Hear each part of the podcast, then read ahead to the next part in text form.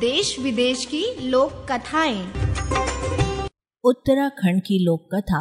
बीरा बैंड वाचक स्वर निमिषा सिंघल। बहुत पुरानी बात है। उत्तराखंड के जंगल में एक विधवा बुढ़िया रहती थी। उसके सात बेटे थे और एक प्यारी सी बेटी थी। बेटी का नाम था बीरा।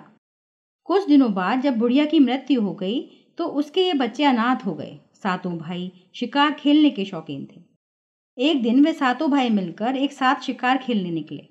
उन्होंने चलते चलते अपनी बहन बीरा से कहा, तुम हमारे लिए भोजन बनाकर रखना, हम जल्दी लौट कर आएँगे। भाइयों के जाने के बाद झोंपड़ी में बीरा अकेली रह गई। बीरा ने आग जलाकर खीर बनाना शुरू कर दिया। थोड़ी देर बाद खीर उबल कर चूल्हे में गिर गई। इससे आग बुझ गई। बीरा बहुत परेशान हुई। उसके पास माचिस भी नहीं थी, वह आग कैसे जलाती? उसके आसपास कोई घर भी नहीं था। अब वह आग कहाँ से मांग कर लाए? वे अपनी झोंपड़ी से निकलकर जंगल में दूर तक निकल गई। देखने लगी कि कोई घर मिले तो वहाँ से आग मांग ले। चलते चलते उसे एक बड़ा सा मकान दिखाई दिया। उसने मकान के सामने जाकर उसका दरवाज़ा खटखटाया। दरवाज़ा एक औरत ने खोला। औरत ने बीरा को देखकर कहा, तुम यहाँ से चली जाओ। यह राक्षस का घर है। वे अभी आने वाला है। तुम्हें देखेगा तो तुम्हें खा जाएगा। बीरा ने कहा, बहन, मुझे थोड़ी सी आग चाहिए। खाना बनाना है, बड़ी ज़ोर की भूख लगी है। वह औरत राक्षस की पत्नी थी, लेकिन जब बीरा ने उसे, बहन, कहा तो उसे बीरा पर दया आ गई। उसने बीरा को जल्दी से थोड़ी सी आग दे दी। उसने उसे चौलाई भी दी और कहा, तुम यहाँ से जल्दी निकल जाओ। ऐसा करना कि रास्ते में इस चौलाई के दानों को गिराती जाना। जहाँ भी दो रास्ते मिले, वहाँ के बाद चौलाई मत गिराना। इससे राक्षस रास्ता भटक जाएगा। और तुम्हारे घर तक नहीं पहुँच सकेगा। याद रखना, इस चौलाई को अपने घर तक मत ले जाना, नहीं तो राक्षस वहीं पहुँच जाएगा। बीरा अपने साथ चौलाई ले गई और उसके दाने रास्ते में गिराती गई। वह जल्दी जल्दी जा रही थी। वह राक्षस की पत्नी की बात भूल गई। उसने पूरे रास्ते पर चौलाई के दाने गिरा दिए। कुछ दाने अपने घर तक भी ले गई। जब राक्षस अपने घर लौट कर आया तो उसे मनुष्य की गंध आने लगी। वह समझ गया कि आज ज़रूर कोई मनुष्य मेरे घर आया है।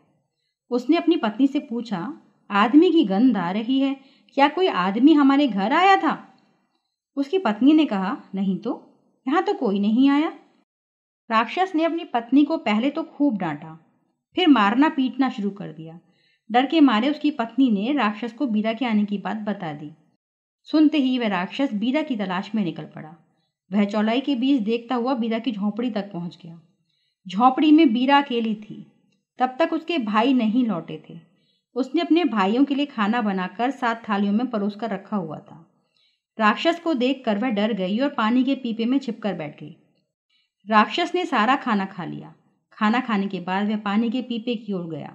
सारा पानी पीने के बाद उसने खाली पीपे में बैठी बीरा को पकड़ लिया। वह बीरा को जीवित ही निकल गया। खा पीकर राक्षस झोंपड़ी के दरवाजे पर सो गया, क्योंकि उसे बहुत ज़ोर की नींद आ रही थी। जब बीरा के भाई लौट कर आए तो उन्होंने राक्षस को दरवाजे पर सोते हुए पाया। उन्होंने देखा बीरा घर में नहीं है तो वे समझ गए कि ज़रूर इस राक्षस ने हमारी बीरा बहन को खा लिया है। उन्होंने तुरंत राक्षस के हाथ पैर काट दिए, फिर उसका पेट फाड़ दिया। राक्षस मर गया और उसके पेट से बीरा भी निकल आई। इसके बाद वे भाई बहन सुखपूर्वक रहने लगे। जब भी वे कभी बाहर जाते तो कोई ना कोई भाई बीरा के पास ज़रूर रह जाता था। अभी आपने सुनी उत्तराखंड की लोक कथा बीरा बैंड वाचक स्वर है निमिषा सिंघल का। ऑडियो प्रस्तुति। रेडियो अर्पा